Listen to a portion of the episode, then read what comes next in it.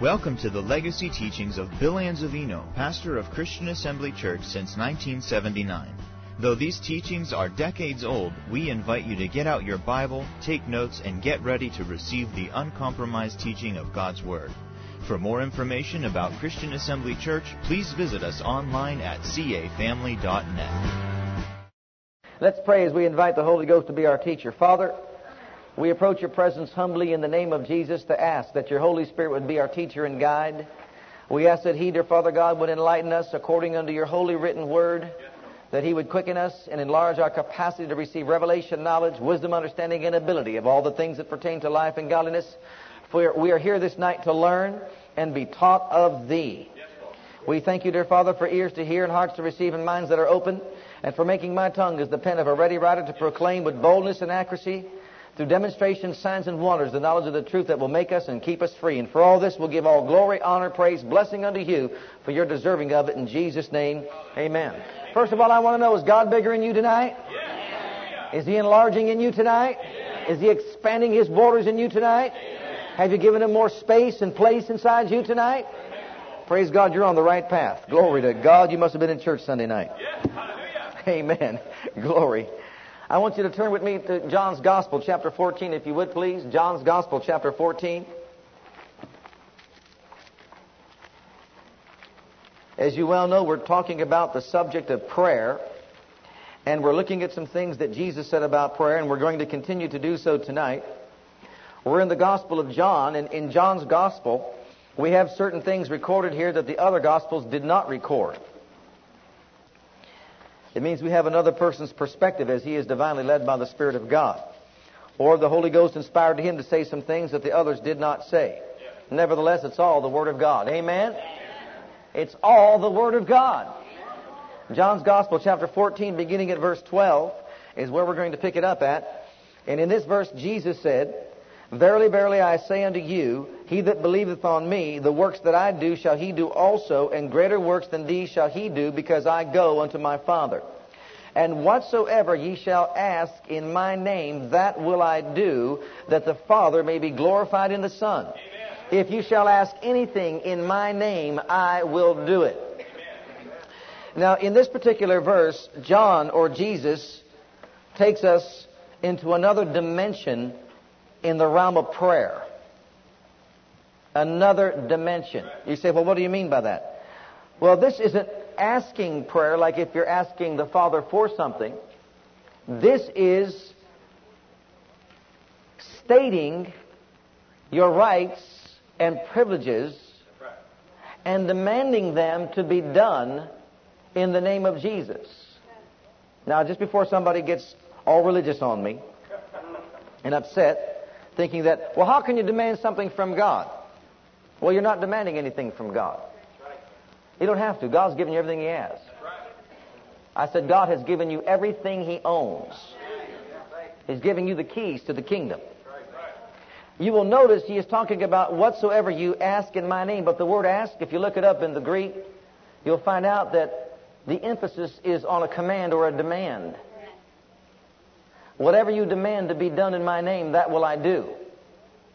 And we're going to clarify that in John 16 in a moment. But here he's saying, whatever you demand to be done in my name, that will I do. That the Father may be glorified in the Son. Notice, so that the Father is glorified in the Son.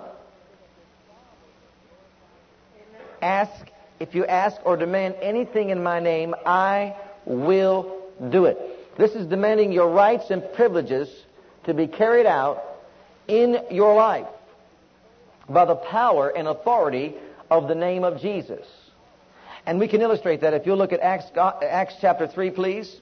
Hold your place there if you like. We're going to go back to it. But in Acts chapter 3, this particular use of the name of Jesus in demanding or commanding certain things to be done involves learning the power or the authority that is in the name of Jesus and then learning how to use the name of Jesus accordingly or properly. In the book of Acts, chapter 3, beginning at verse 1, you know the story about Peter and John going into the temple at the hour of prayer, being the ninth hour, and a certain man lame from his mother's womb was carried, whom they laid daily at the gate of the temple called Beautiful, to ask alms of them that entered into the temple. who seeing Peter and John about to enter into the temple asked an alms. And Peter, fastening eyes on him, with John said, Look on us, and he gave heed to it of them, expecting to receive something from them. And Peter said, Silver and gold have I none, but such as I have give I thee. Notice, in the name. Now he is speaking to this man. He is not saying anything to the Father. He's not asking the Father anything. He is speaking to the man. And he says to the man, In the name of Jesus Christ of Nazareth, rise up and walk. That's a command. And he took him by the right hand and lifted him up, and immediately his feet and ankle bones received strength. And he leaping up stood and walked with them, entering into the temple, walking and leaping and praising God. And all the people saw him walking and praising God. And they knew that it was he which sat for alms at the beautiful gate of the temple, and they were filled with wonder and amazement at that which had happened unto him. And as the lame man which was healed held Peter and John, all the people ran together unto them in the porch that is called Solomon's, greatly wondering. And when Peter saw it, he answered unto the people, Ye men of Israel, why marvel ye at this, or why look ye so earnestly on us, as though by our own power or holiness we had made this man to walk? The God of Abraham and Isaac and of Jacob, the God of our fathers, hath glorified his son Jesus, whom ye delivered up and denied him in the presence of Pilate when he was determined to let him go. But ye denied the Holy One and the just, and desired a murderer be granted unto you, and killed the Prince of Life, whom God hath raised from the dead, whereof we are witnesses. Now listen. And his name, through faith in his name, hath made this man strong, whom ye see and know. Yea, the faith which is by him hath given him this perfect soundness in the presence of ye all. Peter here reveals how the miracle took place. He says this was done by the power of the name of Jesus. Notice he spoke to the man. He gave a command. He took him by the right hand. He lifted him up. Notice he had faith in the power of the name of Jesus. And Jesus said, if you ask or demand anything to be done in my name, that will I do, that the Father may be glorified in the Son. It would behoove every single one of us to meditate the power and authority there is in the name of Jesus. It would do every single one of us good to find out all about that power and authority, digest it, get it on the inside of us, and then use our rights and privileges in the power of that name as He wants us to in the earth. There are certain things that are not going to be stopped until someone with authority on earth, on the earth rises up in the power of the name of Jesus and says, No more. But he must understand the power and authority that is in that name. This was not praying to the Father and saying, Father, do something about this problem. That's not what they did. That's not what he did. And that's not what Jesus was teaching in John 14. He was saying, You have the right to use my name, to exercise authority to receive your rights and privileges. Use it, and I will do whatever it is that needs to be done. Look at Acts chapter 16, if you would, please.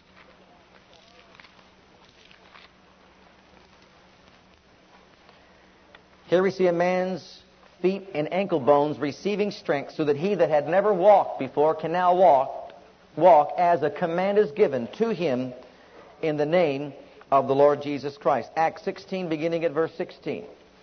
And it came to pass as we went to prayer a certain damsel possessed with the spirit of divination met us, which brought her masters much gain by soothsaying. The same followed Paul and us and cried, saying, These men are the servants of the Most High God, which show unto us the way of salvation. But this did she many days. But Paul, being grieved, turned and said to the Spirit, I command thee in the name of Jesus Christ to come out of her. And he came out the, the same hour. Stop right there just for a moment. And what you discover is a command was given to a demon spirit, a spirit of divination that possessed this woman. And as the command was given with understanding of the power of the name of Jesus, the demon had to obey. Paul did not pray to the Father and say, Father, do something about this woman. Paul gave a command. He used the power and the authority given to him in the name of Jesus. He used the power of that name. He understood the authority that was in that name, and he used it properly to command a devil to desist in its maneuvers through a person's life. Can you see that this is not prayer in the sense that we ask the Father for something? This is a command. This is a demand.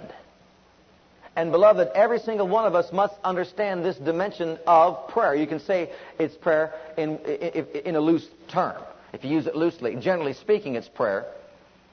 But basically, it's giving a command. Technically, it's giving a demand. And you and I have the right to tell the devil in the name of Jesus to get off our property. We have a right to speak to our body and say, line up in the name of Jesus to the Word of God. Give it a command. Can you see that? See, that's not praying to the Father and asking Him to do something. That is specifically giving a command. And Jesus said, if you'll do it, I will, I will do it. I will do it. In other words, He'll make it good. Now, to show you that born again believers have this right, let's read on.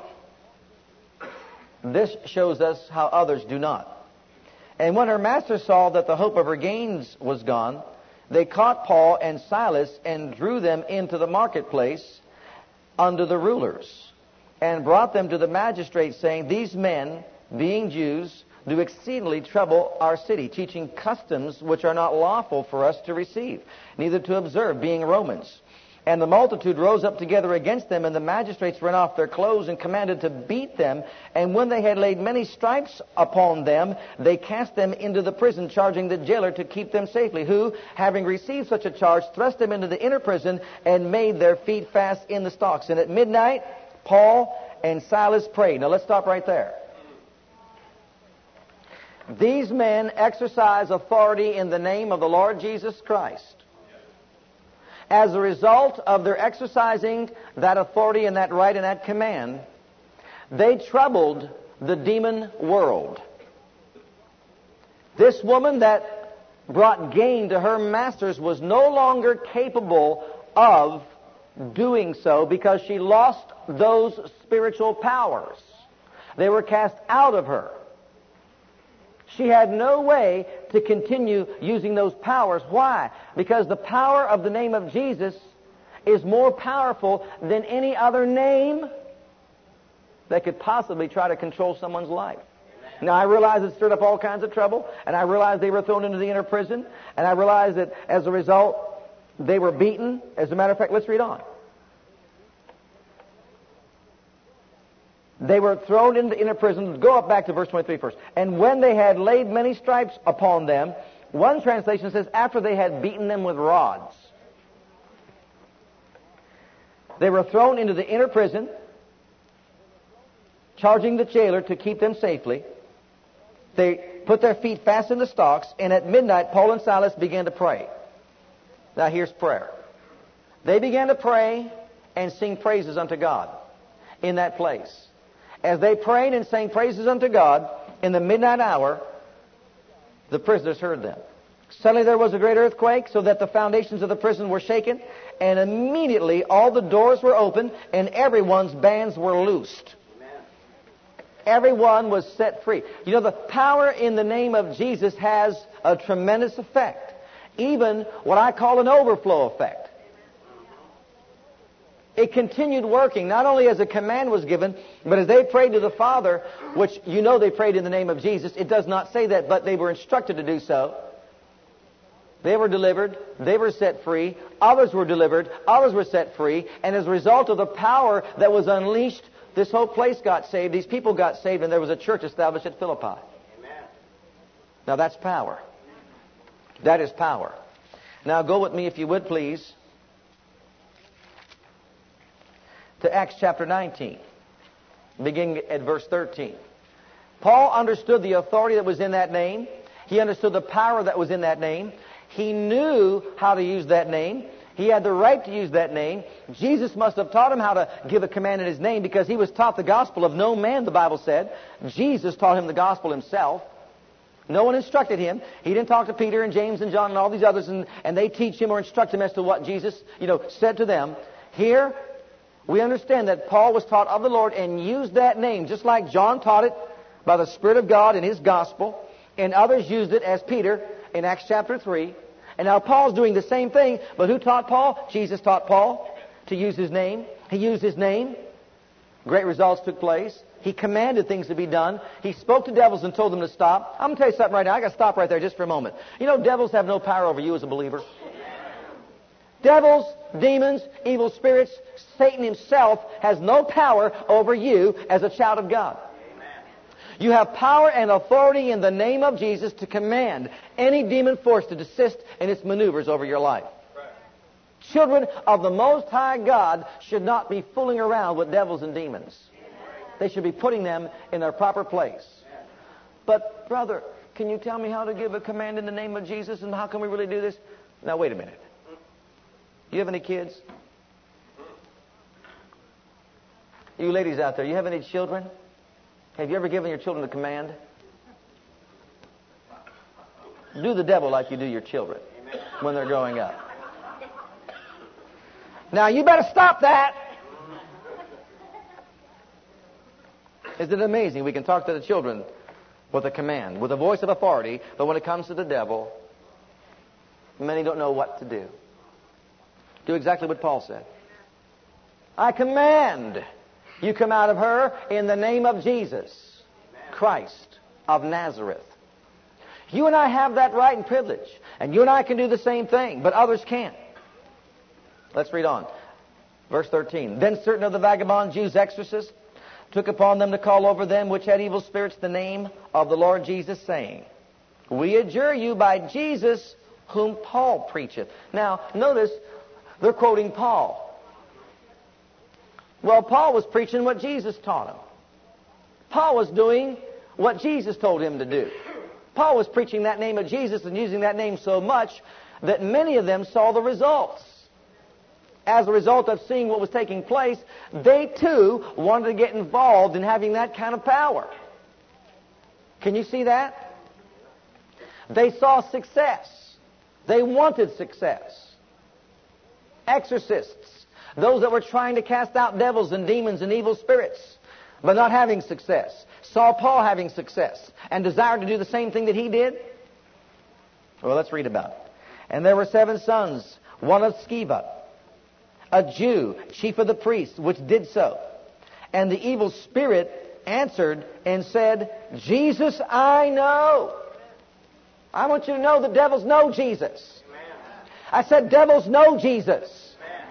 And if you know Jesus, the devils don't want to know you. If you know the power of the name of Jesus, the devils don't want any part of you. If you don't, they'll try to buddy up with you and move in. But if you do, they don't want in your house. Why? Because Jesus destroyed them. Jesus made an open show of them. Jesus demonstrated His power to be superior to their powers. All those fallen demon spirits now know their end. They thought following Lucifer was going to be a joy. They thought they were going to have something good to experience throughout the rest of their days. But they met up with Jesus. And Jesus put them in their place. They know Jesus. They knew Paul. They knew that Paul knew that he had the right to use the name of Jesus. And so when he did, they obeyed. They listened. So we know Jesus, we know Paul, but who are you? Did you hear that? Who are you telling us what to do? Think about that. Who are you to give us a command? Who are you to demand that we stop doing whatever, that we come out of this person? Who are you? And the man in whom the evil spirit was leaped on them and overcame them and prevailed against them so that they fled out of that house naked and wounded. They didn't do that to Paul, did they? They knew Paul. They just admitted right there that they knew Paul. Can you see that? And you know what? If you know the power there is in the name of Jesus, they know you too. Amen. And if you say they've got to stop, you know what? They've got to stop. And this was known to all the Jews and Greeks also dwelling at Ephesus, and fear fell on them all. And listen, the name of the Lord Jesus was magnified. Do you know that you and I can magnify the name of the Lord Jesus Christ or have his name magnified by using it properly Amen. in the earth? I'm telling you, saints of God, this opens up a whole new realm, a whole new, a whole new dimension. Using your authority in that name, we can speak to cancerous tumors and command them to dry up by the root in the name of Jesus, and they have, that tumor has got to obey us. Amen. We can speak to our finances and command them to be blessed, and you know what? They have got to be blessed in the name of Jesus. Amen. We can speak to our businesses, and we can say, You've got to prosper in the name of Jesus, and that business has got to prosper. We can do so much by using that name the way God wants us to use that name. But we have to know the power and authority there is in it. We've got to do another teaching on the power of the name of Jesus. How he got his name, the power vested in that name, how he obtained his name. I mean, that teaching is one that absolutely sets you free. It'll get you to rise up in, in, in new levels of faith using your authority to experience the glories of heaven as you use that name of Jesus and it's magnified in and through your life. And many that believed came and confessed and showed their deeds. Many of them also which used curious arts brought their books together and burned them before all men, and they counted the price of them and found it 50,000 pieces of silver, so that mightily grew the word of God and prevailed. Can you see that effect the name of Jesus had over this community? I'm telling you, Paul was known for using that name of Jesus as his battle axe in ministry. And when he spoke that name, I'm telling you, he shook the regions of the damned. Did you hear that? Do you realize that God wants us to rise up to a place that we too can shake those regions of the damned when we use the name of Jesus? Glory to God. That's true. Go on back, if you would, please, John chapter 14.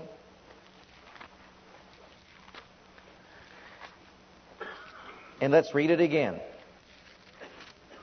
Verse 12, Verily, verily, I say unto you, he that believeth on me, the works that I do shall he do also, and greater works than these shall he do, because I go unto my Father. And whatsoever ye shall ask or demand as your right and privilege in my name, that will I do. That will I do. That will I do. That will I do. That will I do. Jesus is doing it. You're using His name. You are bringing His presence on the scene when you use the power and authority of His name. Yeah. Amen. Amen. Can you see that? That will I do. Can you see that spirit of divination in, in that woman? Just like you saw Jesus ran scared because he used that name with all its authority and power, and those demons tremble at the sound of his name. See, beloved, you and I have a whole lot more than what we have even recognized and realized as believers. Believers that are having problems with devils and demons have never come to appreciate the power that is in that name. I'm going to say that again. Believers having problems with devils and demons have never come to appreciate the power that's in that name. You know why? Because when you do, you will not invite them in. You will take a stand and you'll use that name as Paul did and others did, and you'll command and demand your rights and privileges. Amen. Satan, get your hands off my family. Satan, get your hands off my body. Satan, get your hands off my finances. Satan, you can't have my mind. Amen. I'm telling you in the name of Jesus. Amen. And that is a command. I'm not playing games with you. I'm not fooling around. I mean business with you. Can you see that? Get excited, saint of God. Because this is truth. Jesus declared it. And he tells you how to do it. Whatsoever you shall ask or demand in my name, that will I do, that the Father may be glorified in the Son. Do you want to glorify the Father in the Son? See, then we'll do it. And then, if ye shall ask anything in my name, I will do it. Now go to John's Gospel, chapter 16.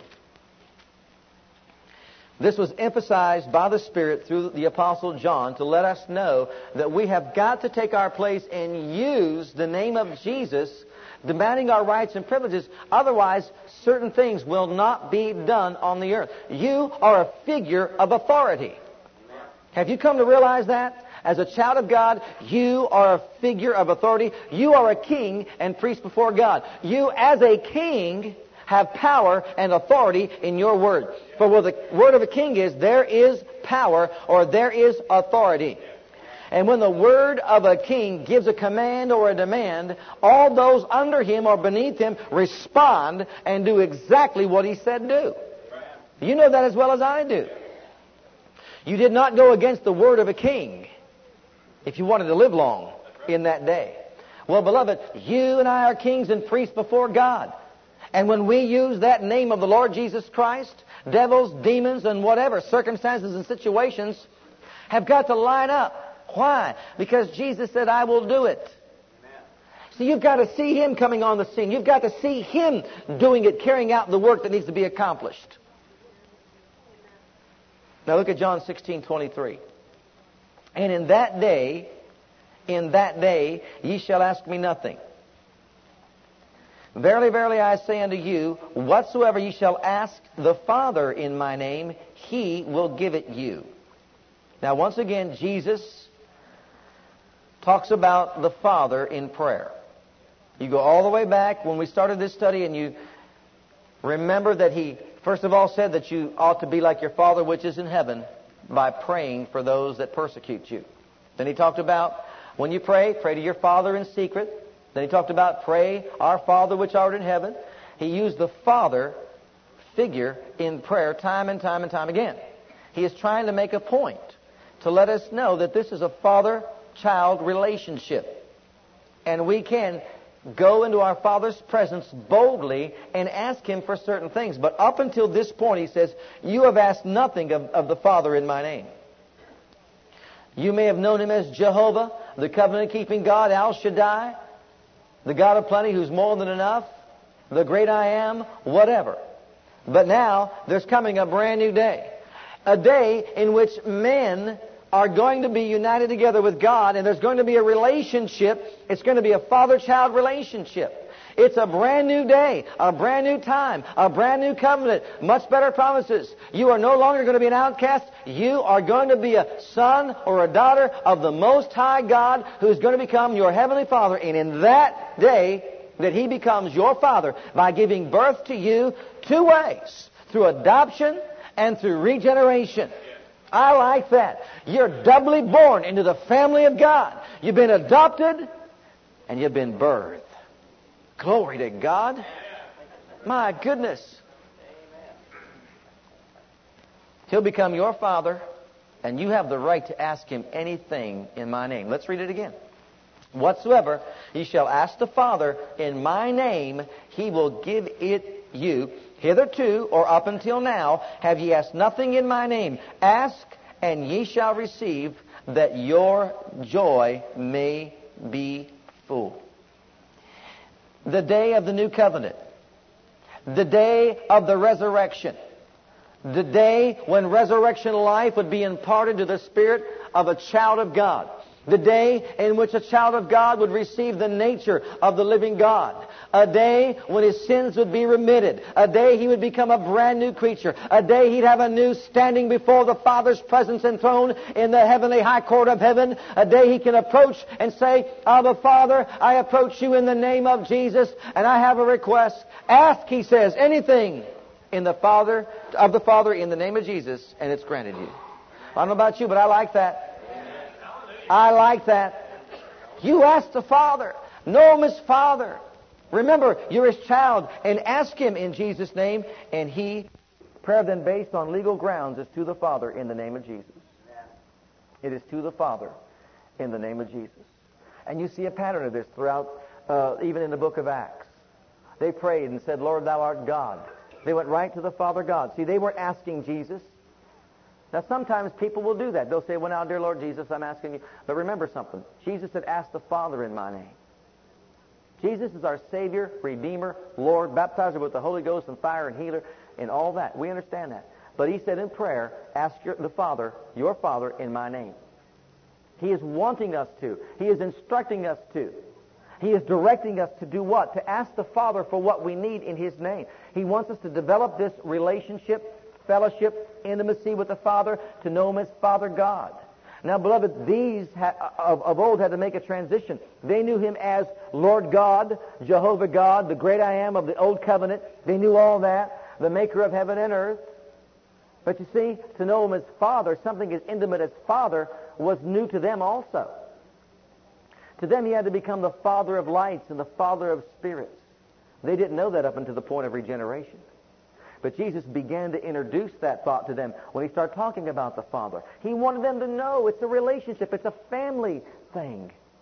And you can just enter in and talk to your Father in my name, and he'll give it to you.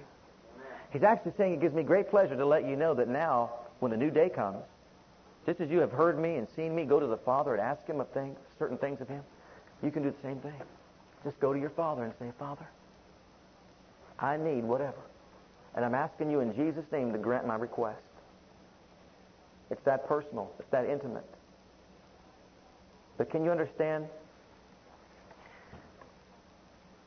that this has been provided for every child of God and not one, not one, who one might think is the lowest member in the body of Christ not one would get turned away. Not one will be denied. Not one person is left out. It's for everyone. Every child of God has this right. We're living in that new day. The day of Satan's defeat, the day of resurrection life, the day that the blood's been shed, and the high court of heaven is open to every child of God. Come boldly to the throne of grace. Stand before your Father and ask him what you will, and it shall be done unto you. Oh, Father God, you made heaven and earth and sea and all that in them is, and nothing is too difficult for you. I present myself to you in the name of Jesus, and I now know I have an audience with you. You're right there, saint. Did you hear that? You are right there in the Father's holiest presence when you make that statement, when you speak those words. Prayer to be effective is to the Father in the name of Jesus with the understanding that the Father hears your prayer because of what Jesus did for you. And you are his child. You have that status before him, and you have a right to be there. Jesus made that very clear, and John emphasized that to us. Now I want you to turn with me, if you would please, to the book of Romans in chapter 8. These are things that Jesus said about prayer, things that are important to all of our lives things that are needful to understand if we want to be effective prayers, if we want to get results in prayer. And I encourage every single one of us to really do a study just as far as these two verses are concerned. Take some time to meditate upon what Jesus said here. And then rise up and start using the power and authority that there is in the name of Jesus to command certain things to be done or demand certain things as I said, not of God, but of the devil or of circumstances. You have a right to tell your body to line up to the Word of God. You have a right to speak to your business. You have a right to, to, to speak to, to demon powers or, or tumors or situations that you may encounter in life. You have a right to do that in the name of Jesus. He gave us that right. He actually is inviting us to use those rights and privileges. It's bringing Him on the scene. You can bring him on the scene, saint. You can bring him right there to do a work on your behalf if you understand the power and authority of his name. Hallelujah. Glory to God. Thank you, Jesus. I just keep on emphasizing that because, beloved, I believe God is doing a work in some people's hearts and minds right now. Because some have, have toyed with some of the things with regard to demon powers and forces. Do you realize a child of God, knowing his right and privilege, does not have to be bothered by those demons? Give no place to the devil. And how do I effectively not give place to the devil? By the authority of the name of Jesus. Refuse to give place to the devil. Refuse to entertain the thought the devils have access to your lives. You know, again, sometimes you're apprehensive about bringing up certain things, but people get so caught up with deliverance types of ministries and, and they open up themselves to wrong voices and wrong spirits and all kinds of things. And then they entertain those things unawares. They don't realize they're opening up their lives just by entertaining activity of the devil, giving him place, recognizing him. Beloved, it's time that children of God rise up in the name of Jesus. Take your place as a child of the Most High God. Use your authority. And you know what? Stop fooling around with the devil and move on in God. Amen. Let God enlarge His borders in your life. Amen? Amen? Praise God. You say, how can you say that? Well, when you see people having to get delivered 750 times a week, my goodness, when will they ever get delivered? If you've got to have a deliverance every every day and every night and twice on Sunday, something's wrong. I've been delivered. When will you ever recognize you've been delivered? Then when you ever shut the door by saying, in Jesus' name, you, I'm locking it up? Have you got the key? You better say amen. Who's got the key to your life? You've got it. You've got the key. You've got authority. It stands for the authority. You've got most authority in your life. You realize that you have so much authority in your life that God won't even override that authority? You have a right to be lost if you want to. God won't override that. You have authority in your own life. You speak in the name of Jesus to demon powers and say, no access. No way. You can't enter in. I refuse to give place to you. Look at Romans chapter 8, if you would, please, in verse 26. This is what Paul said about prayer. Likewise, the Spirit also helpeth our infirmities, for we know not what we should pray for as we ought, but the Spirit itself or himself maketh intercession for us with groanings which cannot be uttered. And he that searcheth the hearts knoweth what is the mind of the Spirit, because he maketh intercession for the saints according to the will of God. Now, Jesus didn't say anything about this, but Jesus did let us know that this time would come. In that great day of the feast, Jesus spoke and said, If any man thirst, let him come to me and drink. As the scripture said, out of his belly shall flow rivers of living water, but this spake he of the Spirit, that they which believe on him should receive. So Jesus made them aware of the fact that one day a comforter was going to come. And when he does, he is going to flood your spirit with the life of God, the power of God, the anointing of God. He is going to occupy a place in your heart and in your life that will enable you to pray beyond natural wisdom and understanding. He is going to impart to you abilities. He is going to represent to you spiritual powers and give you spiritual dominion in prayer. He is going to give you a dimension in prayer that you never had before. And that's what Paul is bringing out in these verses. There are those that criticize those who speak with other tongues. And those that do have no idea as to what they are missing. They are cutting themselves off, severing themselves from a dimension of God that is so wonderful that they, without realizing it, are limiting God in their lives. This gibberish, what's it all about? Well, this being filled with the Holy Ghost and praying with other tongues adds a dimension in your life that enables you to pray supernaturally. It gives you access to things that you wouldn't even know about in prayer. It enables you to pray for things you wouldn't know about or pray in certain ways that you don't know about. It enables you to be more effective spiritually or supernaturally in prayer instead of being limited to your own understanding. And we're going to talk about this. But here, in these particular verses, The Apostle Paul is revealing to us the fact that the Spirit of God, who is our helper, is here on the inside of us to assist us in our prayer lives. See, to help someone means to assist someone to get the job done. He is on the inside of us, helping us in prayer to get the job done, whatever job needs to be done. He takes prayer into another realm or another dimension. There are times when in the Spirit you can touch base with God, not even know, knowing what you're praying for or praying about, and you can get results, and maybe six months down the road, it was revealed to you what you were praying about. You never knew a word you said. You had no understanding whatsoever because you were praying in the Holy Ghost. The Holy Ghost rose up on the inside of you. He took hold together with you against your inabilities to produce results. He took you to a higher dimension in prayer and enabled you to do something you could not do without his help or assistance. You may have prayed for somebody in a foreign land that was in need of dire help. The Holy Ghost assisted you. You touched base with God on that person's behalf and spared a life. You know, I really believe that we should do a majority of our praying in the Spirit. And we are really going to explore this in the upcoming teachings.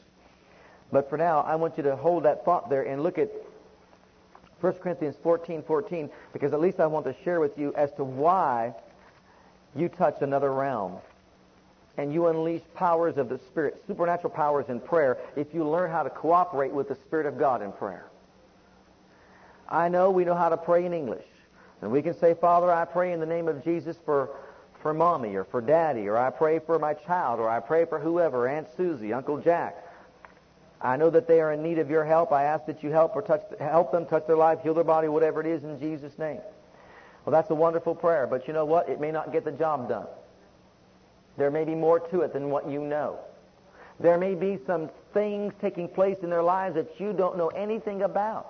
You have no idea what is going on and what needs to be dealt with in the realm of the Spirit. But as you then begin to supplement what you prayed in English by praying in the Holy Ghost, all of a sudden you are releasing out of your spirit the powers of God. The Holy Ghost is taking hold together with you in prayer, enabling you to pray according to the perfect will of God. Look at 1 Corinthians 14, 14. For if I pray in an unknown tongue, my spirit prayeth. Notice, my spirit prayeth. I'm reading it from the Amplified Version now. 1 Corinthians 14, 14 it says, For if I pray in an unknown tongue, my spirit, by the Holy Spirit within me, prays, but my mind is unproductive. It bears no fruit and helps nobody. In other words, I have no idea what I'm praying. I have no idea what I'm saying, but my spirit, by the Holy Spirit in me, is praying the perfect will of God. Amen.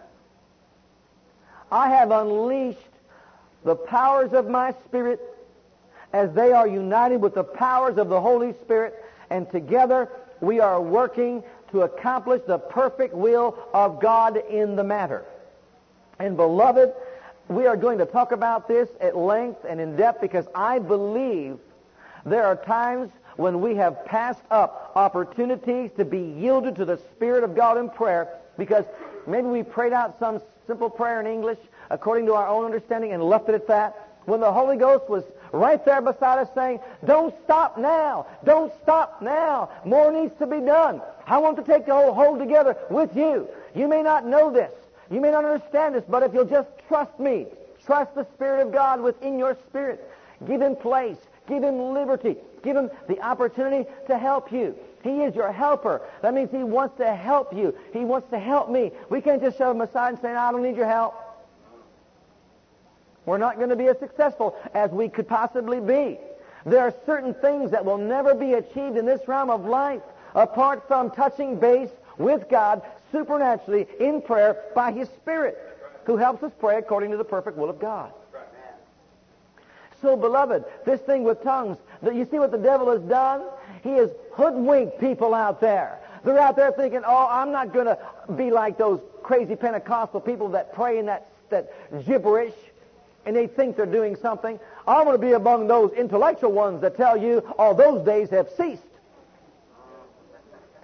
Yeah, and just cut yourself very intelligently off from the Holy Ghost. Sever yourself right off from the ministry of the Spirit of God as if you're bigger. Come on now. Who doesn't need the Holy Ghost? Jesus said, I'm going to give you another comforter who's going to live in you, who's going to help you, assist you, equip you, enable you, take you in the realm of prayer where you've never been taken before. Are you ready to get taken? I said, Are you ready to get taken in that realm? We're going to get in that realm, beloved.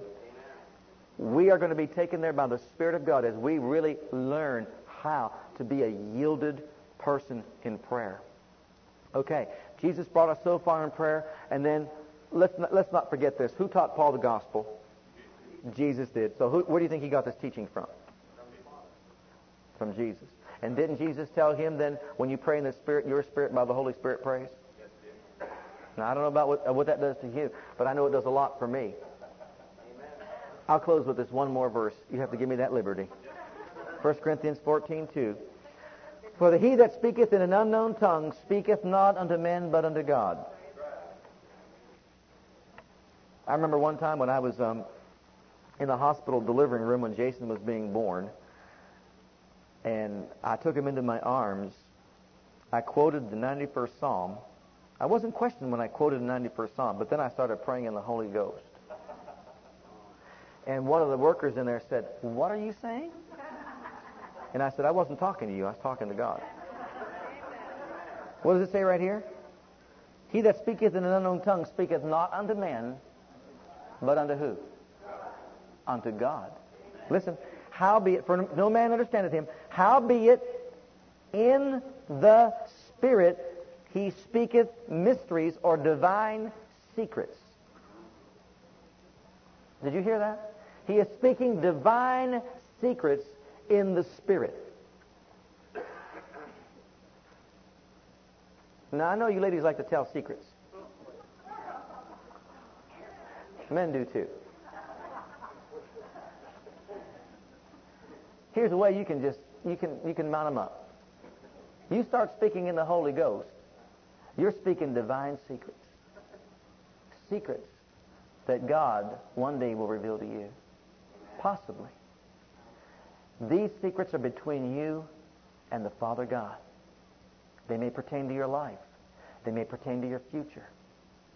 You know, some things have to be prayed out in the Spirit. I said some things have to be prayed out in the Spirit. You can give birth, you can give birth, or you can birth things out of your spirit as you pray in the Spirit. I was praying in the Spirit on the way to work one day when all of a sudden I shifted gears. Now, you know when you shift gears in the natural. I shifted gears in the spirit realm, and I began to touch another realm in prayer. And I knew that I had done that. And all of a sudden it shifted then from tongues into interpretation of tongues as I began to speak out of my mouth in English that which I was speaking in the Spirit. It was a divine secret. See, God chose to, share a secret with me.